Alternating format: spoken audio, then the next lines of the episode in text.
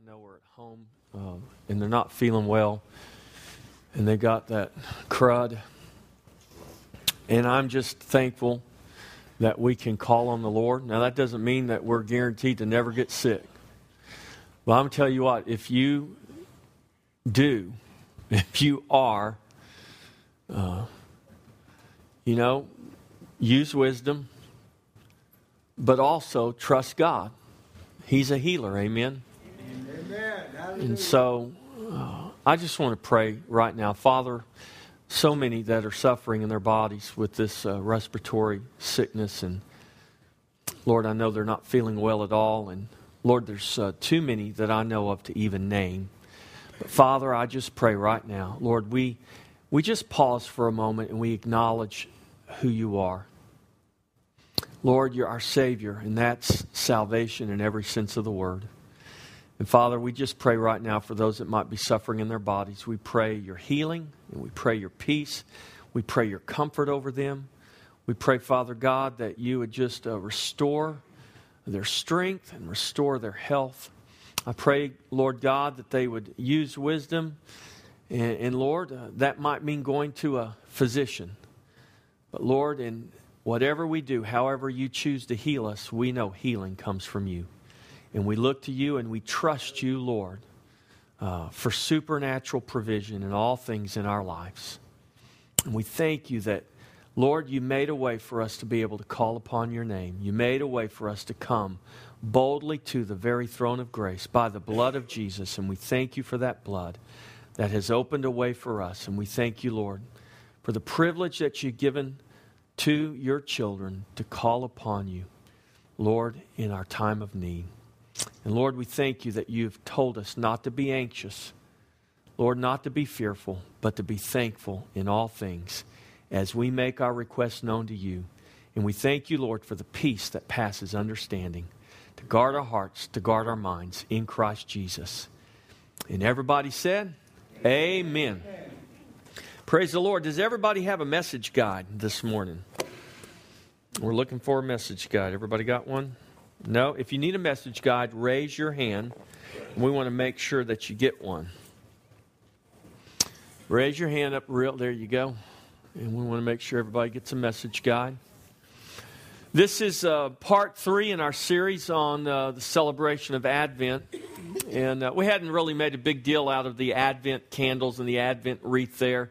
We've never actually, as a church, acknowledged uh, or celebrated Advent before. And as I was just doing some reading and studying leading up to Christmas, um, I, I, was just really intrigued about the whole concept. And, you know, we are a, we're a non denominational church. And so uh, people say, oh, well, we're a non traditional church. No, it's just that our traditions are non traditional, if that makes sense to you.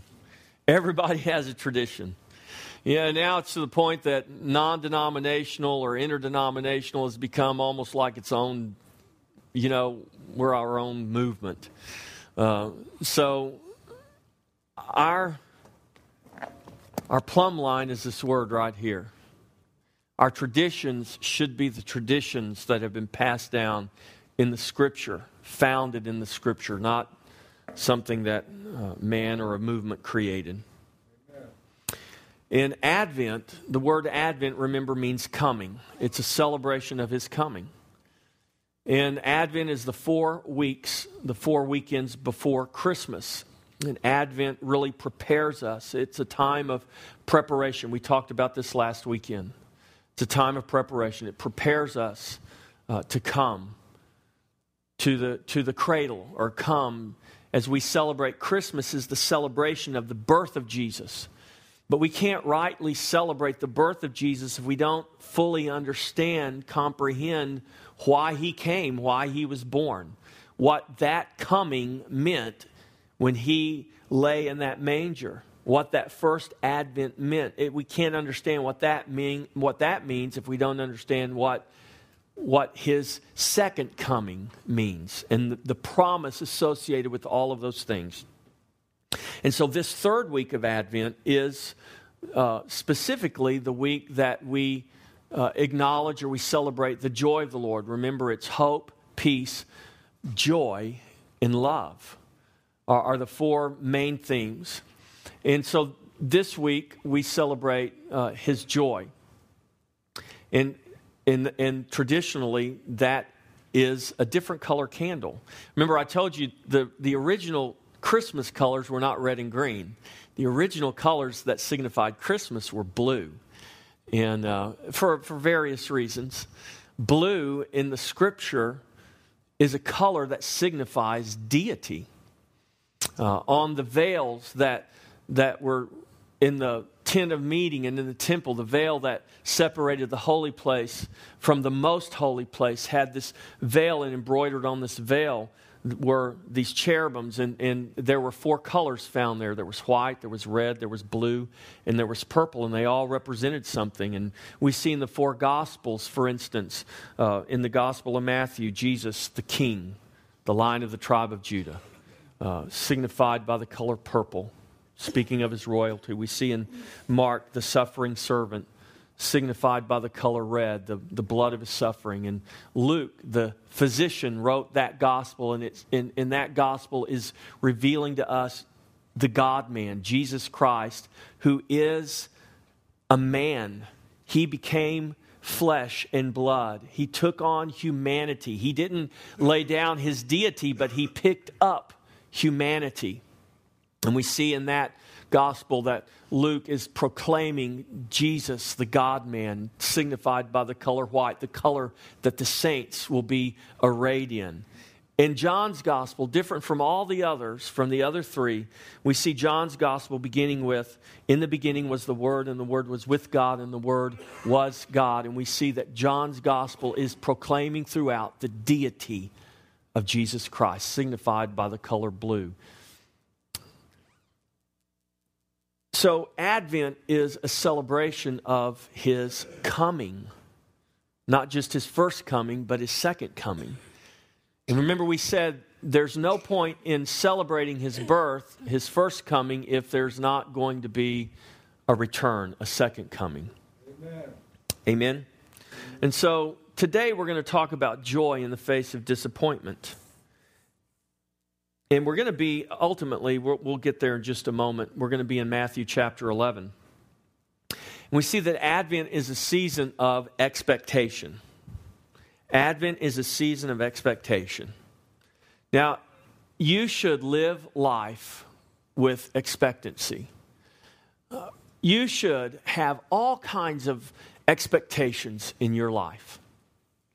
I believe people that live life without expectation um, are not healthy.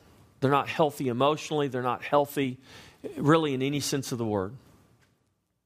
And so there should be an expectation of, of living life. In Christ, in our faith, we should have an expectancy. You can't separate faith and expectancy. The famous verse in, in the, written by the prophet Isaiah those who wait upon the Lord shall renew their strength. That word wait there is a Hebrew word that paints a picture of someone waiting with their arms outstretched as if they are ready to receive something. It's a, it's a waiting, a faith filled with expectancy of what God has promised. So, Advent is a season of expectation.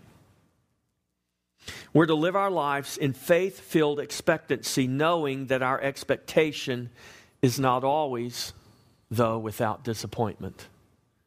You guys understand this, right? I mean, I could get up here and just present a one sided picture of life and try to get you all hyped up and all excited and then and, and, try to convince you that you should never have any disappointment in life, but that's not reality. That's not the scripture that God has given to us. You know, I always say this to people who are critical of the Bible. I said, you know, if, if man was going to write a book to try to convince someone to believe in, in a God, there are a whole lot of things in this book I wouldn't have put in there. I mean, God has put the good, the bad, and the ugly all right here in this book. He, he hadn't withheld anything, He hadn't hid anything from us. And, and one thing we know from reading the scriptures is that life life is filled with disappointment. It is. I mean, there are degrees of disappointment. I can remember being a kid. And man, when I was a little boy, my favorite thing to play with were little green army men. As a matter of fact, I'll tell you guys a secret. I still have my whole collection of plastic army men. I mean, uh, the vast majority of my uh, forces are Allied forces, you know, American G.I. Joe. My dad was a World War II vet, and uh, and so I had Germans and Japanese, and but but man, I'd go out in my backyard. We had a big old backyard with lots of trees, and I, I would recreate the famous battles of World War II, the, the places I knew my dad had been. And I can remember going to the store, and every time I went to the store, you know, they had these little packages of army men. I'd beg my mom. You know, I'd see a package and might have a tank in there or a Jeep in there or a cannon in there. And I'm like, I'd beg her, please, mama, please, please buy me that package. You got plenty of army men. I, I, you know, I, I told someone the other day, I said, we were poor growing up and I didn't even know it. You know, I didn't know we were poor when I was growing up, but we were. And so I, I, if I didn't get a package of army men, I just didn't understand why my mama was being so mean, you know, and wouldn't buy me a package of army men. Well, I left the store disappointed oftentimes. Now, that's a pretty shallow example of disappointment. But there are, there are levels of disappointment, but it still stands that life is filled with disappointment.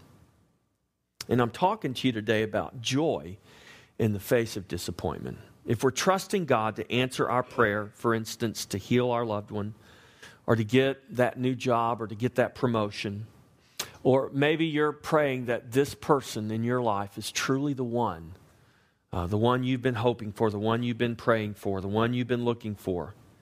You, you understand that God may or may not answer our prayer in the way that we expect. I mean, any of us that have lived any length of time in this life understand that reality that God does not always answer our prayer in the way that we expect. And that reality, though, listen, should never diminish our expectation. The fact that God does not always answer our prayer the way we expect should not diminish our expectation. Disappointment should never diminish our expectations, though it may cause us to reevaluate where we have placed our expectation. And the reality there is that when we are brought to a place of reevaluating where we've placed our expectation, it helps us to put them in the proper place. Amen? So when our expectations end in disappointment, how is it that they cannot, how is it that our expectation cannot be diminished? Or should not be diminished. When our expectations end in disappointment, how is it that they should not be diminished? And the answer to that question is in understanding that we must place our ultimate expectation, this is your second blank, in the glory of God. I want to say that again. I want you to think about this statement. The answer to that question, if my expectations are not met, why should they not be diminished? And the answer to that question is understanding that we must place our ultimate expectation in the glory of God. Jesus in the garden prayed, If this cup can pass from me, Father, Please allow it to pass. Nevertheless, not my will, but your will be done. And very simply, what was Jesus praying there? Jesus was praying, Father, this is not about me, this is about you. This is not about my will, this is about your will. Ultimately, Lord, this is about your glory. And understand that when Jesus hung on that cross, most of his disciples watched from afar, and they could see no glory in that cross. Do you understand that, church? This is very important for us to understand. When when those Pharisees and Sadducees and religious leaders who mocked Jesus and stirred the crowd up and got them to cry, Crucify him, when they stood at the foot of the cross, mocking him, saying, Why don't you come down? Why don't you save yourself if you're the king of the Jews? You saved others, why don't you save yourself? You've healed others, why don't you heal yourself? When they uttered those mocking comments to Jesus, they saw no glory in the cross. Yet, do you understand that that event in history, there are no more events that will be more glorious than Jesus Christ crucified? The coming glory of his return the glory of the age that shall be the consummation of all things when the sons of God shall be revealed and all shall be made right. That glory is only possible because of the glory of the cross. But for the glory of the cross that did not appear glorious at all, we have no hope, we have no promise. But praise God for the glory of the cross that looked anything but glorious that day. I've said it before. We, we cannot, we will not allow an accurate depiction of what truly took place on that cross. You'll never see it in this world again because it's too horrendous, it's too disturbing.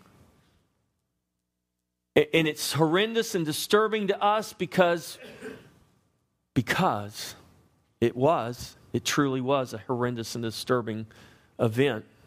But it's also that to us because we do not fully grasp the glory, the glory of that cross and the glory of that crucified Savior. We don't fully grasp it. But just because we don't grasp it, just because we can't see it fully, just because we can't know it fully, comprehend it fully, does not mean that it was not fully glorious because it was and it is. And so the answer to this question how is it that my dashed expectations, my disappointment will not diminish my future expectations? The answer to that question is in this our ultimate expectation must be placed squarely in the glory of God. Disappointment will come, but disappointment is not what we should come to expect. Did you hear that, church? Disappointment will come, but disappointment is not what we should come to expect, but we should expect His glory in all things, through all things, by all things. Amen? Joy in the face of disappointment. This is the week that we are celebrating, that we are looking at and reminding ourselves of his joy. Joy is a fruit. You guys know that, Galatians 5:22. Fruit of the spirit is love, joy, peace. Joy is a fruit, but it's not seasonal. you know why you can eat apples all year round now? Because we can fly apples from New, New Zealand and Australia to be bought in HEB and Walmart. When they're growing peaches and apples on the other side of the world or in the, the, the bottom half of the world, we're not growing them up here because seasons change. Fruit comes forth in season. Natural fruit does. Joy is a fruit, but it's not seasonal. Jesus said in John 15, 11, These things I've spoken to you, that my joy may remain in you. And what do you think he meant there? That my joy may remain in you. Well, I'll tell you, it's really deep. Are you ready? It means exactly what it says. it means that his joy may remain in you. Well, well yeah, but uh, no, just stop right there. Jesus said, I'm telling you this, guys, I'm giving you joy, my joy, that it may remain in you. And that your joy may be full. Now, in that one verse right there, we have my joy and your joy. Do you see that my joy, Jesus is speaking, do you see that his joy has become our joy? Look what he says. These things I've spoken to you that my joy may remain in you and that your joy may be full. His joy in us is our joy. And it is to remain and it is to be full. That's why joy is not seasonal. Joy is not something that is to come and go with the meeting of our expectations or the level of our disappointment. Christ has given us his joy to remain in us so that our joy may be full, never lacking, but always fully abounding.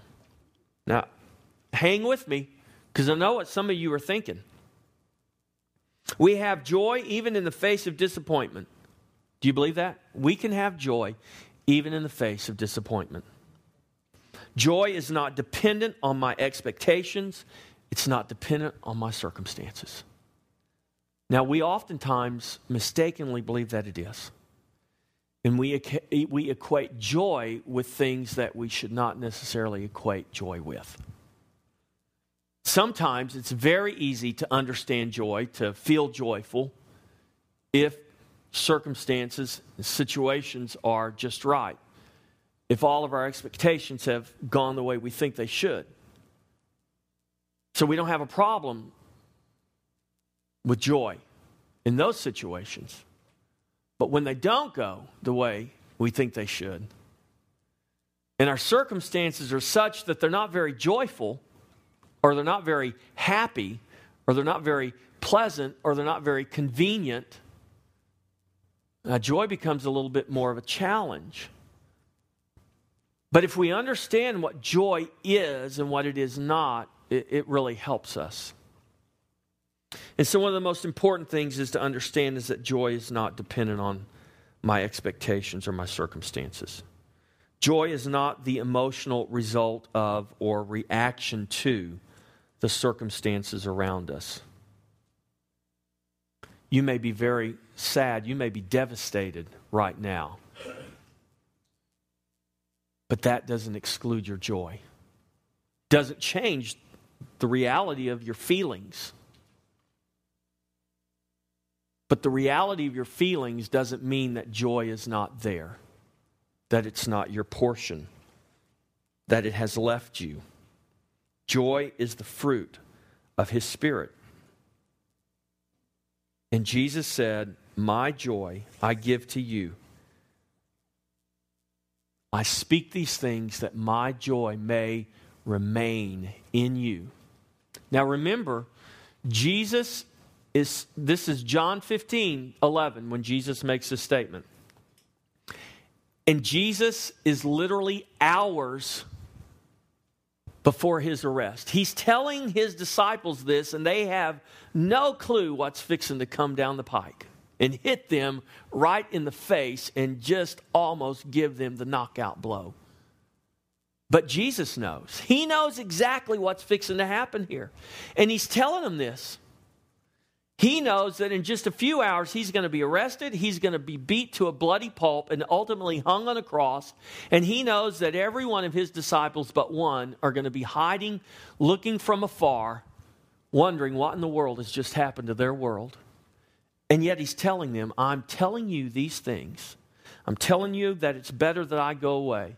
It's better that I send the Holy Spirit. It's better for you. It's profitable for you. This is going to happen Remember, he said back in John 12, he said, Now is the judgment of this world. Now the ruler of this world will be cat. It's time for the Son of God to be lifted up. It's time for my crucifixion. Jesus knew exactly where he was going.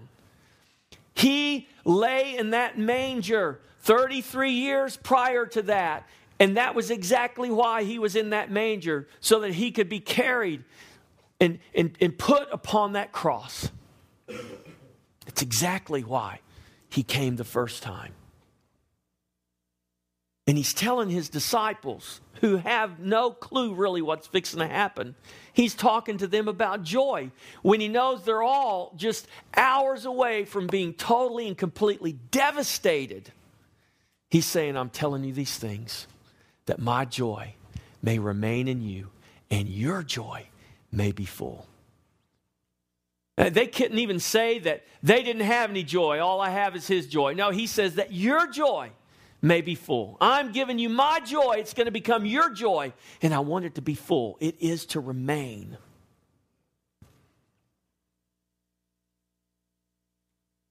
Joy. Joy is the fruit of his spirit in us. Go to Matthew chapter 11 now. This is really the text that we're going to be in. That was all just an introduction. Now, y'all are really worried now, aren't you? Say, man, that was a long introduction, Pastor Jeff. Matthew 11. Let's start in verse 1. We're going to read the first six verses. Matthew 11, 1. Now it came to pass when Jesus finished commanding his 12 disciples that he departed from there to teach and to preach in their cities. And when John had heard in prison about the works of Christ, he sent two of his disciples and said to him, Are you the coming one, or do we look for another. Jesus answered and said to them, Go and tell John the things which you hear and see. The blind see, the lame walk, the lepers are cleansed, the deaf hear, the dead are raised up, and the poor have the gospel preached to them. And blessed is he who is not offended because of me. Now that's where we're going to start right now. They're going to, and then we're going to move back up toward the top of this section of Scripture. Blessed is he who is not offended because of me. Uh, now, that very statement by Jesus alludes to a, a possible scenario that, that Jesus was aware of. That very statement alluded to the possibility that John could take up an offense because of Jesus. And we need to ask the question why would John be offended because of Jesus? Now, you guys know John and Jesus were cousins, right? John the Baptist was born six months prior to Jesus, and they were, they were cousins. The scripture doesn't tell us really uh, how much they played together as children, or it do- doesn't really tell us any of that. We have a visit by Mary uh, to Elizabeth, and, and, and they're both in the womb. And we see that John knew Jesus walked into the room carried by the womb of Mary. And then the next encounter we see between Jesus and John is when John is baptizing. The next personal that's recorded in the scripture. We don't really have a lot recorded here. Blessed is he who is not offended because of me. Why would Jesus make that statement? John came, sent his disciples. He's in prison. John's in prison. He sends his disciples, go ask Jesus, Are you the one? Jesus does not directly, you see, Jesus, this is a pattern in Jesus' life. He doesn't directly answer a whole lot of questions. But he answers them he answers them very powerfully. And the answers that Jesus gives to the questions that are asked him leave no doubt in our mind what he's declaring. The only way we could have doubt in our mind about what Jesus is declaring is if we don't know the scriptures. And Jesus said, going back to John 15, if my word abides in you, you are my disciples indeed.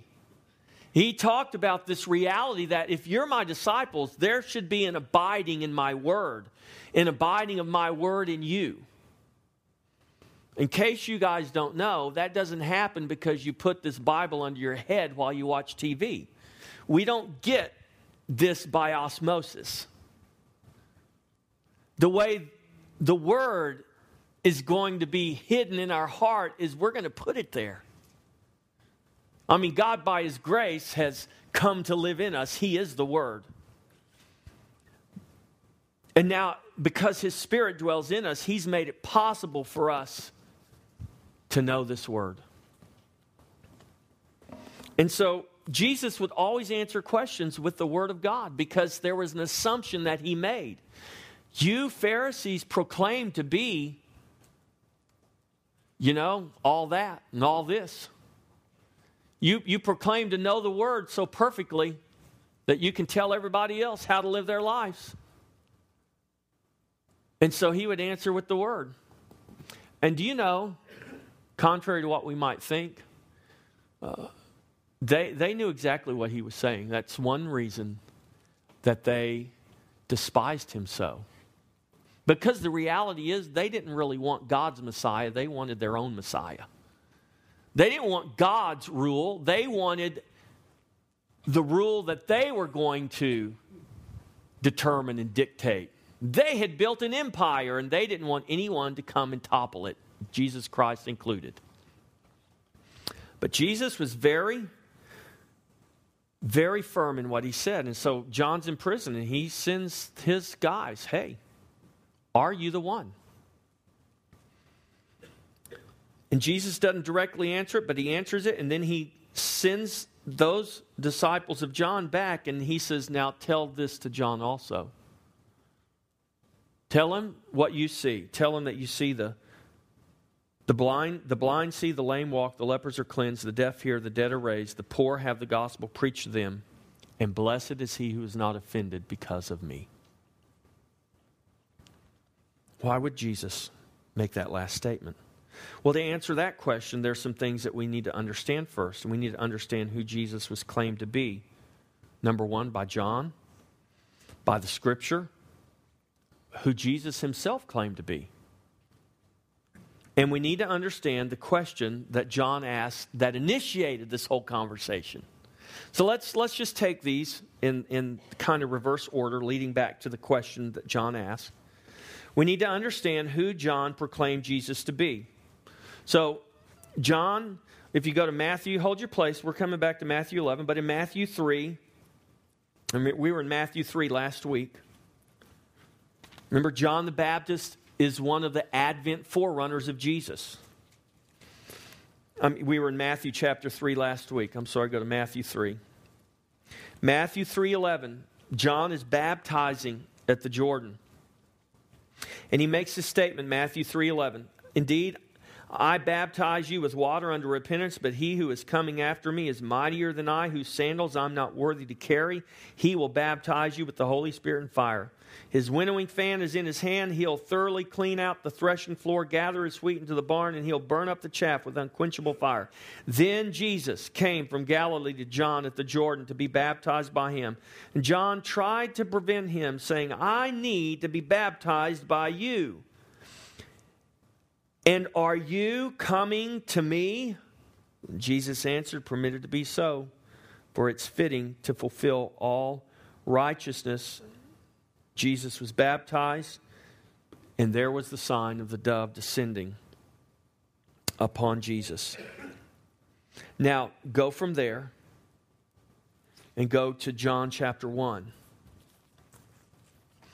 And in John chapter 1, we see the same account recorded with more detail.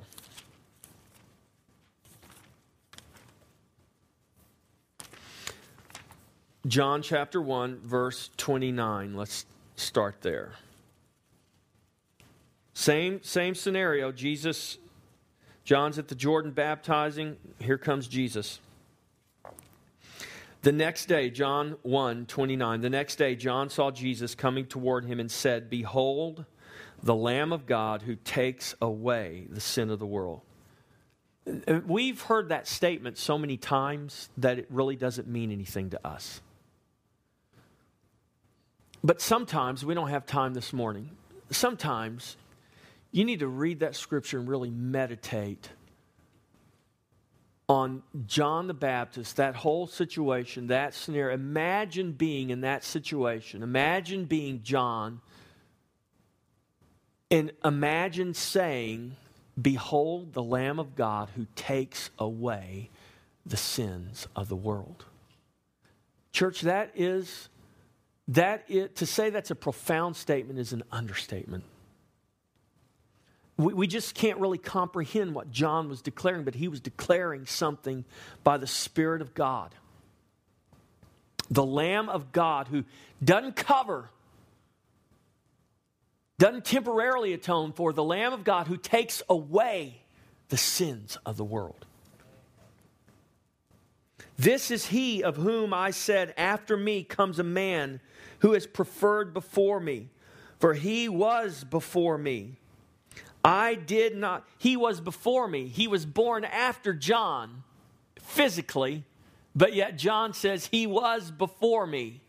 What are you talking about, John? Jesus six months younger than you. Don't you know cousin Jesus is, is younger than you? John? No, you don't understand. Did you just hear who I said? He was, he is the Lamb of God slain who takes away the, uh, the sins of the world. The book of Revelation calls him the Lamb of God slain before the foundations of the world. John says, He, he was before me. I did not know him that he should be revealed to Israel. Therefore, I came baptizing with water. And John bore witness, saying, I saw the Spirit coming down from heaven like a dove Go to verse 35. John goes on, and it says in verse 35 again, the next day, John stood with two of his disciples, and looking at Jesus as he walked, he said, Behold the Lamb of God. Verse 34, he says, I have seen and testified that this is the Son of God. That is John the Baptist. So we understand who John the Baptist has declared Jesus to be. He is the coming one, He is the Lamb of God. He's going to take away the sins of the world. No man can do that. Only the Messiah can do that. He says to his disciples, Behold, he is. I testify he is the Son of God right there at the beginning of Jesus' earthly ministry, there is no doubt in John's mind. John is speaking by the Spirit of God, he's proclaiming who Jesus is. Okay, you guys got that right? He proclaimed Jesus to be the coming one, the Lamb of God, the very Son of God. All right? Well, what does the scripture say about Jesus? And we go back to Matthew chapter 11, in, in answering John's question, John was just looking for a simple, yes, I am the one. Be of good courage, John. I'm coming to get you out of jail any moment. No, that's not, that's not what Jesus told him. Jesus quoted the prophets Are you the coming one, or do we look for another? Jesus answered and said, Go tell John the things which you hear and see. The blind see, the lame walk, the lepers are cleansed, the deaf hear, the dead are raised, the poor have the gospel preached to them. Go to Isaiah chapter 29. y'all didn't know y'all were going to have a Bible drill today, did you? Isaiah 29, verses 18 and 19. I wish we could just do all of Isaiah 29, but we don't have time. It's, it's, a, it's a fascinating piece of scripture.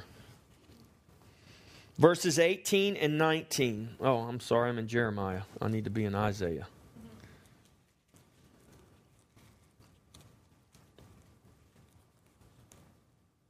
Isaiah 29, 18 and 19. In that day, now that's important. We don't have time to go there either, but you need to think about what that qualifier is. In that day, the deaf shall hear the words of the book, and the eyes of the blind shall see out of obscurity and out of darkness. The humble also shall increase their joy in the Lord, and the poor among men shall rejoice in the Holy One of Israel. Go to Isaiah 35.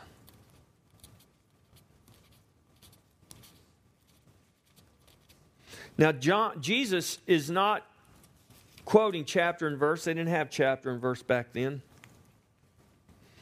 He's quoting the prophets, though, and he knew that John would know what the prophets had declared. He would know what all the prophets had declared concerning the Messiah. Isaiah 35, 5 through 6. Here we go. Then the eyes of the blind shall be open, and the ears of the deaf shall be unstopped. Then the lame shall leap like a deer, and the tongue of the dumb shall sing. For waters shall burst forth in the wilderness, and streams in the desert. The eyes of the blind shall be opened, the ears of the deaf shall hear. Jesus, are you the one? Go tell John the blind see, the lame walk, the lepers are cleansed, and the deaf hear. The poor have the gospel preached to them. Go to Isaiah 61. Verse 1. The Spirit of the Lord is upon me because the Lord has anointed me to preach good news to the poor. He has sent me to heal the brokenhearted, to proclaim liberty to the captives, and the opening of the prison to those who are bound. We need to understand who and what the scripture proclaims about Jesus, the coming one, the Messiah, the Christ. And when John's disciples ask, Are you the one? Jesus quoted the prophets. You go tell John what you see. When John's disciples got back to that jail and told John what Jesus had said, I promise you right now, church, there was no doubt in John's mind that Jesus was indeed the Messiah, the Messiah. There was no doubt in John's mind because John knew full well what the scriptures declared about the Messiah. So we we know what John proclaimed about Jesus. We know what the scriptures proclaim about Jesus the Messiah, what, who he is and what he would do. Well, what about Jesus himself? What did Jesus say about himself? Go to Luke chapter 4. Luke chapter 4. Now remember, I'm talking to you today about joy in the face of disappointment. Don't, don't lose sight of this theme. Luke chapter 4, let's start in verse 17. Jesus has been baptized by John at the River Jordan. Immediately following his baptism, the, the, scripture says that Jesus was led by the Spirit into the wilderness to be tempted for 40 days. Jesus has now returned from his wilderness temptation and he goes to Nazareth, the town he was raised. He went back and started right where he began his life, where he was raised. He was born in Bethlehem, but he was raised in Nazareth. He goes to the synagogue that he went to every Sabbath growing up as a boy and as a man living in that city. And he goes into that synagogue. He was handed the book of the prophet Isaiah. And when he had opened the book, he found the place where it was written, the Spirit of the Lord is upon me because He has anointed me to preach the gospel to the poor. He has sent me to heal the brokenhearted, to proclaim liberty to the captives and recovery of sight to the blind, to set at liberty those who are oppressed, to proclaim the acceptable year of the Lord. He closed the book, gave it back to the attendant, sat down, and the eyes of all who were in the synagogue were fixed on him. And he began to say to them, Today, say today, today, today that was some 2,000 years ago. Today, this scripture is fulfilled in your hearing. Now, understand this, church. Jesus didn't walk in and say, Hey, uh, give me the book of Isaiah. I got something I want to say about myself there. Ah, that's not the way it worked. When Jesus walked into that synagogue on that Sabbath day, that was the reading that had been ordained to be read there. They, they, had, a, they had a, they're not like us. They knew exactly what reading was going to be read. A year from now, a year from today, they can tell you what's going to be read in that synagogue. That's the way it was. So, what happened was God, who do you think developed that? Who do you think put all that in place? Not God did. now, I think about this church. This is, this is how awesome God is. Before the earth was created, before man was created, God, in his infinite wisdom and in his infinite sovereignty, ordained that on that very day, at that very time, his son would walk into that very synagogue and read that very scripture and be able to truthfully declare, Today, this scripture is fulfilled in your hearing. Not because he picked that scripture because it was convenient to what who he wanted to be. No, that's what God ordained because that's who he is. If you don't think God is not in control, you better think again. Amen. You better think again. He is absolutely in control. He has never lost control. Never. And he won't lose control. He will not. Go, and, and now here we are at Matthew 11. Let's go back to Matthew 11. Who does Jesus say that he is? Who does Jesus proclaim to be? You go tell John, the blind see, the lame walk, the lepers are cleansed, the deaf hear, the dead raised, the poor have the gospel. I am the fulfillment of Isaiah 29, Isaiah 35, Isaiah 61. Matter of fact, I'm the fulfillment of all the law and all the prophets. I am, I am the word. In the beginning was the Word, and the Word was with God, and the Word was God. And the Word was made flesh and dwelt among us. And we beheld His glory. Do you see His glory, church? Can you behold His glory? He, he's not here physically, but can you see the glory of the Lord? Can you see the glory of the Lord in the minute details of your life?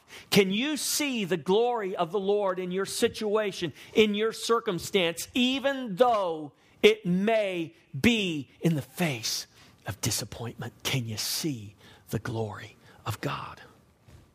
We've got to be able to see the glory of God. We must see the glory of God. And the fourth thing we need to understand to understand why Jesus said this Blessed is he who is not offended because of me. We need to understand John's question of Jesus. Now, here's what it literally says in the Greek text. This is word for word, Greek to English, what, what this question says.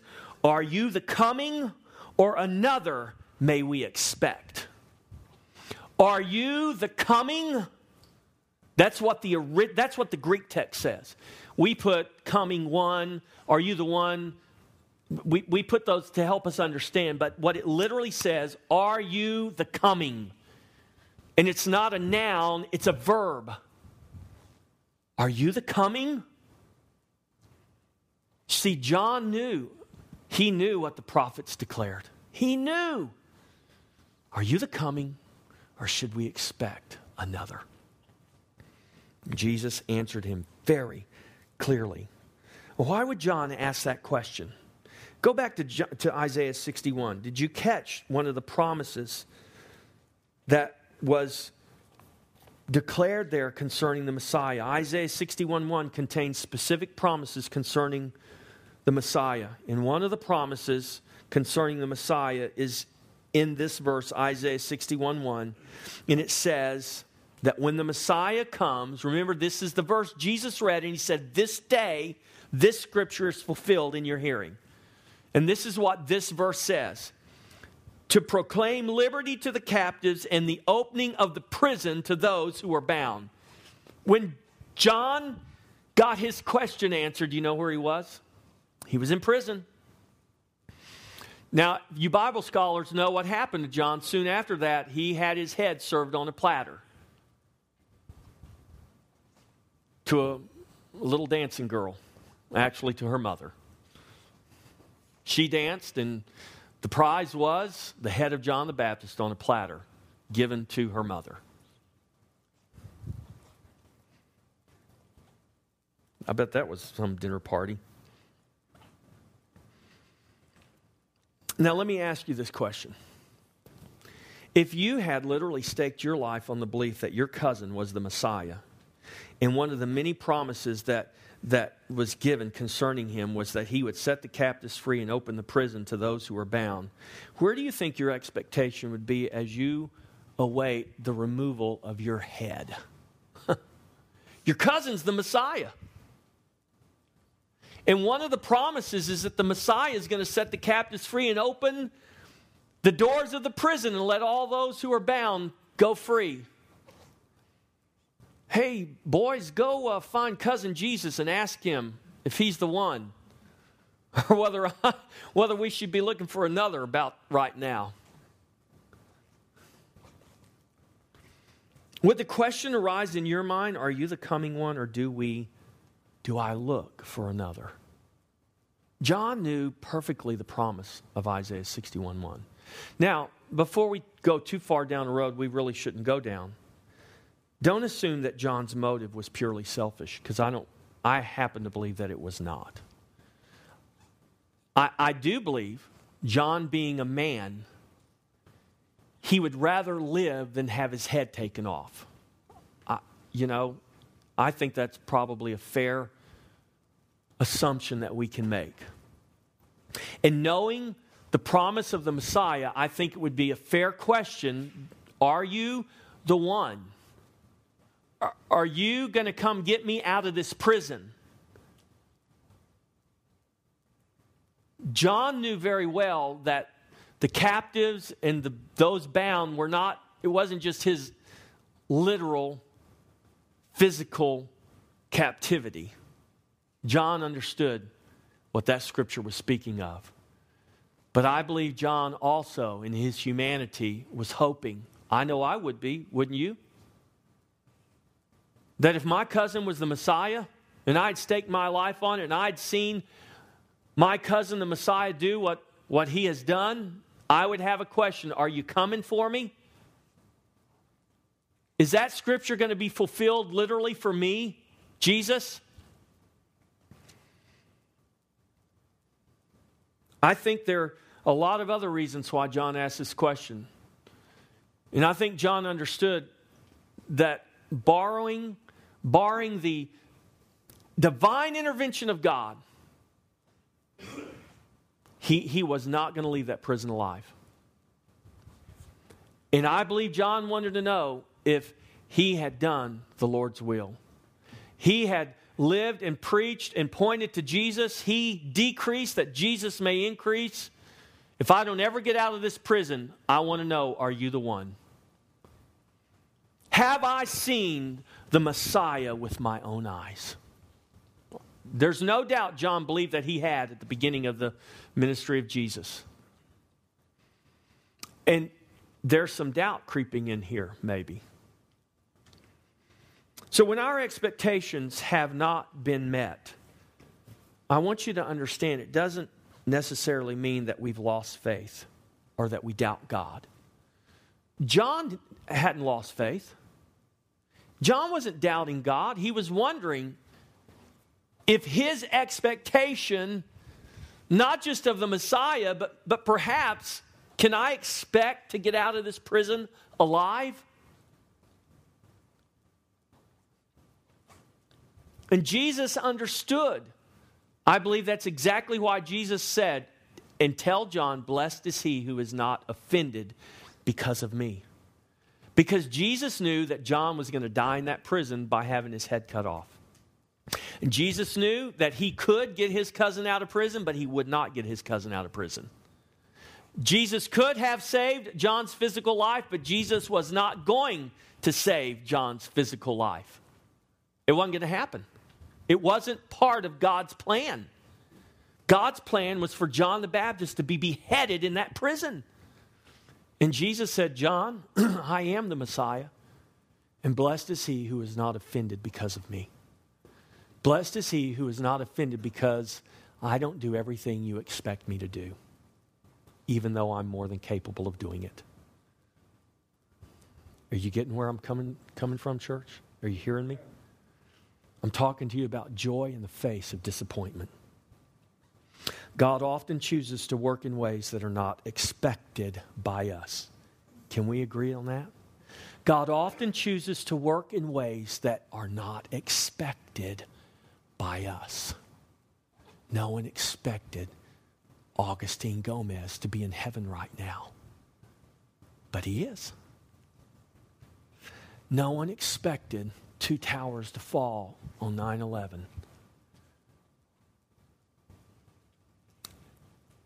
You didn't expect your car to not start this morning. I went to Conway's uh, mother's funeral last couple of weeks. What, what was it? A week ago, Thursday. I'd never been to Jasper before. So I leave my house at 4 o'clock in the morning. and I get to Rockdale, and I realize I didn't have my phone with me. now, I was tempted to go without my phone because I thought I won't have to worry about my phone ringing all day. But then I also thought, I've never been to Jasper before. What if I get out there in the middle of those piney woods and have a flat or a blowout and I, I don't know where I am? Maybe I should have a phone with me. So I, I went all the way back to my house and got my phone. And as I'm turning around, I'm saying, Now, God, you know, you could have reminded me to pick my phone up. I, really, I'm having this conversation with God. Well, why would I forget my phone? And I said, You know, God knows. I may never know why I forgot my phone. It was kind of interesting, though, when I got to Bryan College Station, I was planning on going one way, and I just happened to see a sign that said Huntsville. And it wasn't the road I was going to take. And I said, Oh, well, that's where I want to go, is to Huntsville.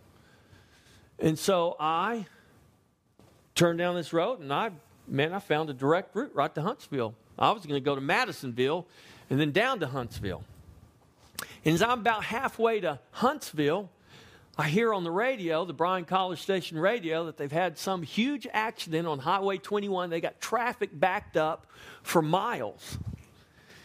And I thought, that's the highway I would have been on. Now, I might have missed the accident. I don't know. But I just said, you know, I don't know if I missed something, but God knew I forgot my phone this morning. He let me forget my phone, and He let me drive 30 miles back one way so I could have my phone. And maybe God had a purpose in that. I don't know. I just choose to believe He did.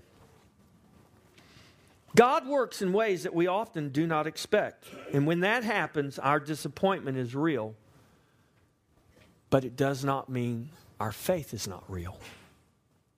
When our loved ones go home to be with the Lord, our disappointment is real. But that doesn't mean our faith isn't real. you understand what I'm saying, church? joy in the face of disappointment.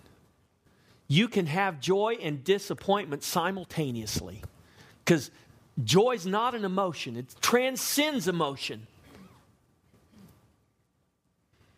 The fact that we may experience disappointment does not exclude the fact of his joy. We can know disappointment and still know joy. This is God's will for us in Christ Jesus. If you think you're going to get through this life without disappointment, you better wake up. You're living a dream. It's not even a dream, it's a nightmare. You're in so much denial. It's horrendous to think that we could go through life without disappointment. But here's the hope and here's the promise. Jesus said, You will have disappointment in this life, you will have tribulation, but be of good cheer. I've overcome the world. You will have disappointment, but my joy I give to you, that it may remain in you, that your joy may be full. In the midst of my disappointment, no matter how deep or how bitter it may be, his joy remains and his joy is full. Don't look to the disappointment, look to the joy. Don't look at how your expectation was missed.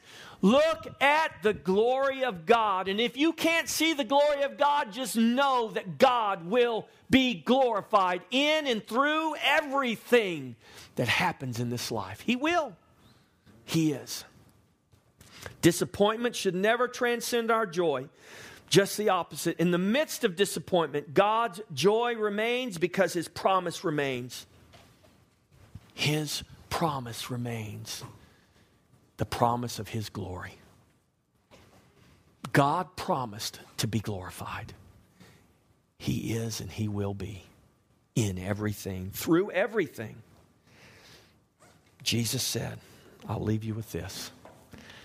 These things I have spoken to you, that my joy may remain in you, and that your joy may be full. Praise God, church. That's a promise that God has given to us. Great and precious. And it is real in Jesus Christ. It is real. Pray and hope for the best. Expect with the highest of expectation. God is great. There is not anything that's too difficult for Him. But if God works in a way that you weren't expecting, if God chooses to not deliver you from that prison that you thought you were going to be delivered from, really, it's okay. Amen. He knows. He knows best because we're not here for our glory, we're here for His glory. But having said that, He allows us to be participants, partakers, very parts of Him. Do you understand that? We are one with Him. His glory is our glory. And we are to find His joy, our joy, in everything. Amen? And that's possible because of Him, because of Jesus Christ. Let's all stand.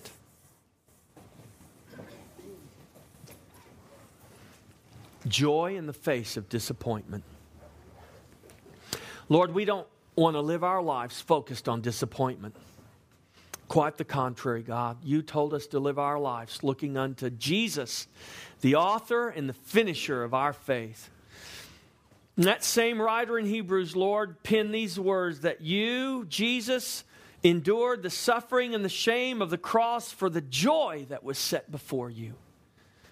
God, I pray that you would, by your Spirit, Open the eyes of our spirit, open our eyes of faith to see the joy that you saw, to know the joy that you have given to us in Christ. That that joy, the joy of the Lord, would be our strength even in the face, in the midst of great disappointment. Even when our expectations have been dashed, Lord, it just means you got another way. A way we might not be able to see, but it's a way that is leading to manifesting your glory. Father, we thank you for your promises. We thank you for your word that is sure and eternal, for your promises that remain and will never, ever pass away unkept. We thank you for that, Father God. We thank you for the peace and the comfort of the Spirit. And we ask you, Lord, that you would open our eyes, teach us, and illuminate the areas of darkness. Dispel the darkness, God, and bring the light of truth to us to walk in it. That you would be glorified and we would revel in that glory, God. In Jesus' name, amen. Amen. amen. Praise God. Have a great day. Listen, if you're here, and you might have sickness in your body, you might have something going on, and you would like prayer, please come. We want to pray for you. If you don't have any prayer requests or any prayer needs, have a wonderful day. God bless you. And I hope to see you next Sunday. Amen. And we'll finish our series on Advent.